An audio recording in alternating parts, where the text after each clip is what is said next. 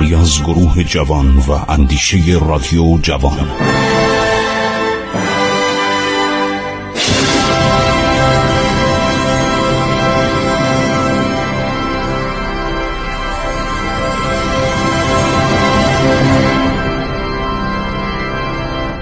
به نام خداوند بخشنده مهربان شنوندگان عزیز من خسرو معتزد هستم. به شما سلام و درود میفرستم. ادامه می‌دهیم وقایع قرن هفتم میلادی و چگونگی اسلام آوردن مردم ایران.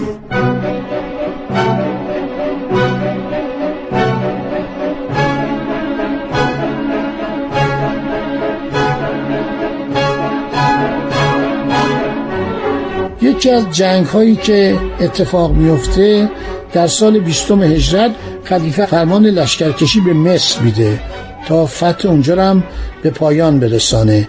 در سال 21 هجرت سعد بن عبی وقاص رو از حکومت کوفه بر میدارن. عبدالله ابن اطفال را به جای وی به آن سمت منصوب می‌کنه.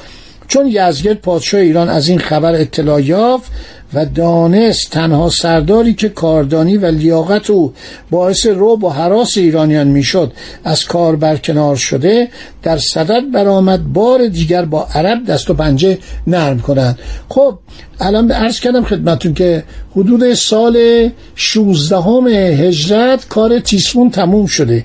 الان سال 21 هجرته. یزگرد سوم کجا زندگی می‌کنه؟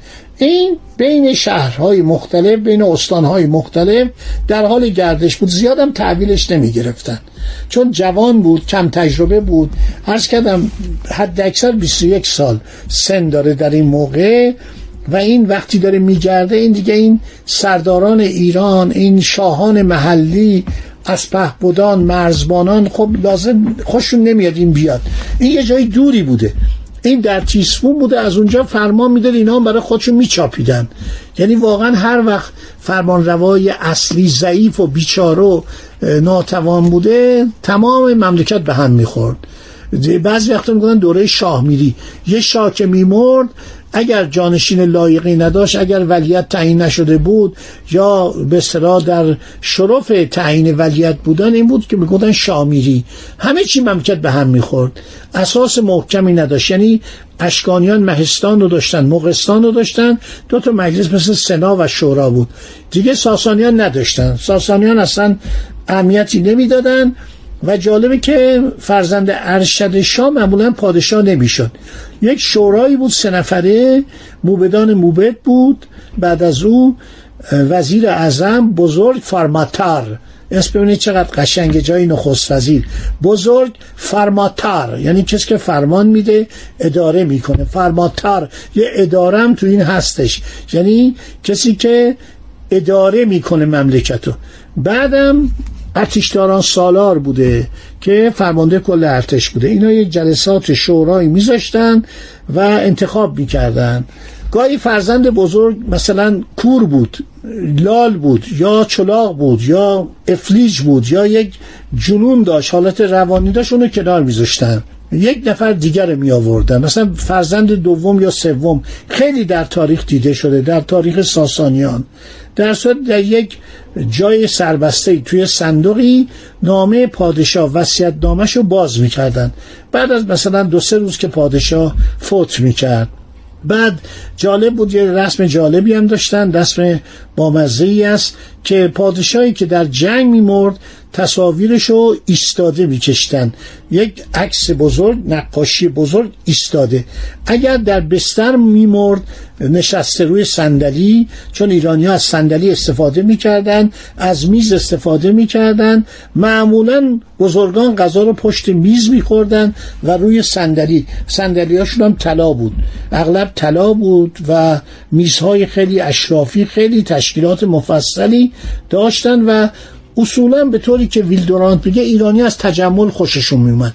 شما تاریخ رو نگاه کنید از زمان داریوش سوم که سپاهیان ایران افسرهای ایرانی همش درجاتشون طلایی بود نمی‌دونم کلاخودشون طلایی بود.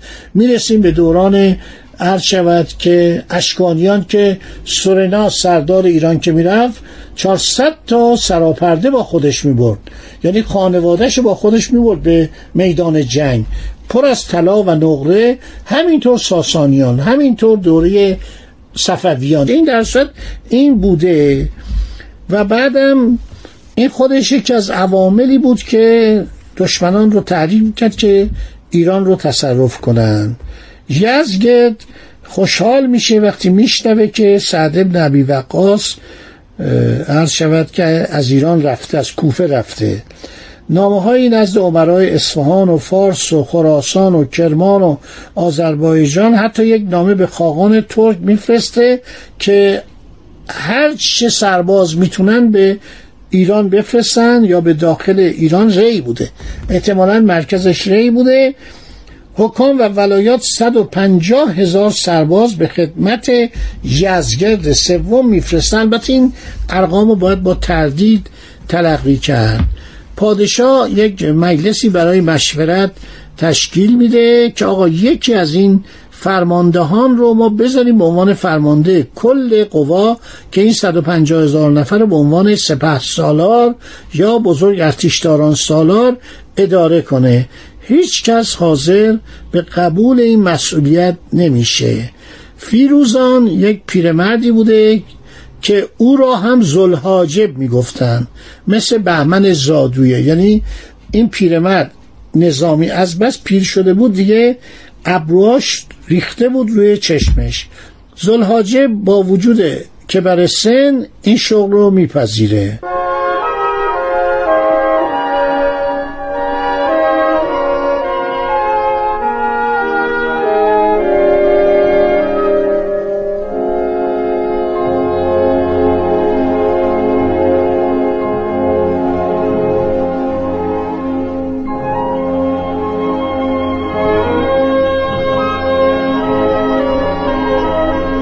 عبدالله ابن عطفان جانشین سعد ابن عبی وقاس خبر رو میرسونه به مدینه و خلیفه خیلی ناراحت میشه. یک فرستاده ای که میاد میگه اسم تو چیه؟ میگه قریب بعد میگه که اسم پدرت چیه؟ میگه زفر خلیفه خیلی خوشحال میشه. میگه این نام نام خوشیومنیه بالاخره میان یک سرداری به نام نومان ابن مقرن رو انتخاب می‌کنن و میفرستن.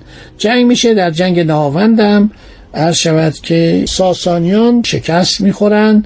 به خاطر عرض کردم اولا فرمانده بسیار سال خورده بوده.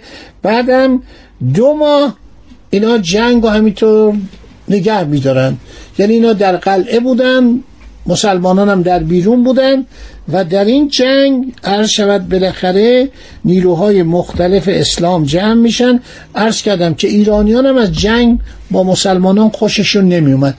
توده انبوه طبقات پایین ایران خوششون نمیومد و جنگ بالاخره در می‌گیره و فیروزان که از جپه میاد بیرون از اون دژ میاد بیرون عرض شود در این جنگ به صورت تن به تن رو میشه. یکی از رسوم بسیار خوب مسلمانان این بود که فرماندهان رو تعیین می‌کردن.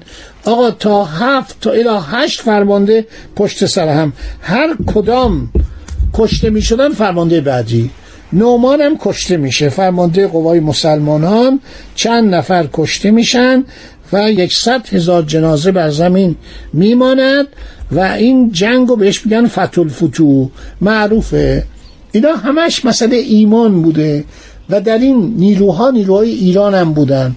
می اومدن طبقات پایین طبقات کشاورزان همکاری می‌کردن. فتح اصفهان بعد از اون هستش شهر اصفهان همه رو میگه و اغلب جاها تسلیم میشن.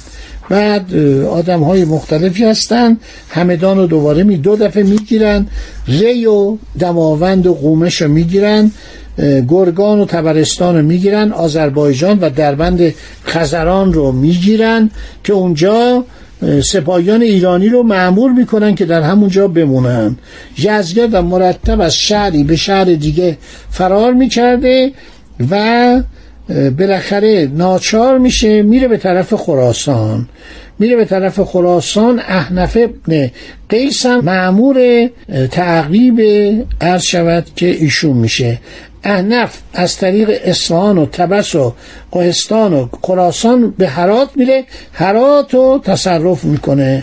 نکات خیلی جالبه در این تاریخ طولانیه. من بخوام اینا رو بگم خیلی خسته میشید.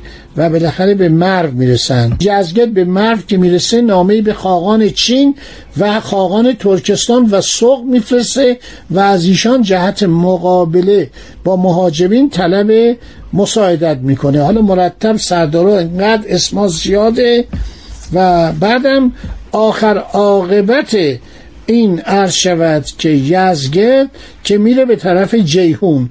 پادشاه سوق و خاقان ترک لشکریانی به کمک او میفرستند و یزگرد از جیهون عبور می‌کنه به بلخ میره. حاکم بلخ یک نفر بوده به نام ربی ابن عامر که گرفته بود شهر بلخو عده سپاهیان یزگرد به پنجاه هزار نفر عده کسان احنف به بیست و پنج هزار نفر می‌رسید. در صورت دولت خاقان ترک هم سپاهی به کمک یزگرد میفرسته ولی پس از چندین جنگ دولت خاقان ترک استعفا میده. میگه آقا من اهل جنگ نیستم به من ربطی نداره. اینا میرن اینا بر میگردن و میرن و تموم میشه. یزگردم میره عرض شود در مرد حاکم مرد ماهوی سوری بوده آدمی بسیار.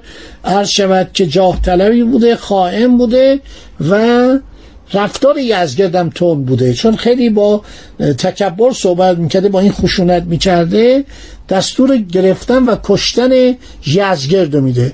یزگرد میره توی یک آسیابی پناهنده میشه با همون لباسای طلایی خودش با اون کمربند و با اون تاج اون آسیابان هم تقریبا می‌شناسه. ولی احتمالا به خاطر طمع به اون تاج و به اون عرض شود که جواهرات که امرا داشته شبانه می‌کشه. میگن بهش میگه به من کمی نان بده کمی ماست بده دوغ بده من خیلی گشنه و تشتم میگه پول داری؟ میگه نه جواهر دارم. شبم میره شکمشو پاره می‌کنه. همین آسیابان میره شکم یزگرد سوم رو میدرد که بعدم جنازش رو تو آب میندازه. یک نفر کشیش اونجا بوده جنازه رو از آب می‌گیره و هر شود که دفنش می‌کنه. بدین ترتیب دولت ساسانیان پایان پیدا می‌کنه و اون به اصطلاح ماهوی سوری هم کشته میشه و دولت ساسانی منقرض میشه. یزگرد یک پسری داشته خردسال به نام پیروز. این به چین فرار می‌کنه. مدت ها اسناد و مدارک چینی حکایت از این می‌کنه که اون در اونجا بوده و یه شهری بهش داده بودن و که در اونجا دلت خوش باشه. ایشون هم سنش می‌رسه مثل که به 20 سالگی 23 4 سالگی. یه دخترم از ازدواجش پدید میاد که قبرش در چین کشف شده. خب دوستان این قسمتم پایان یافت. من از شما خداحافظی می‌کنم. روز خوشی رو براتون در این بهار دلپذیر آرزو می‌کنم.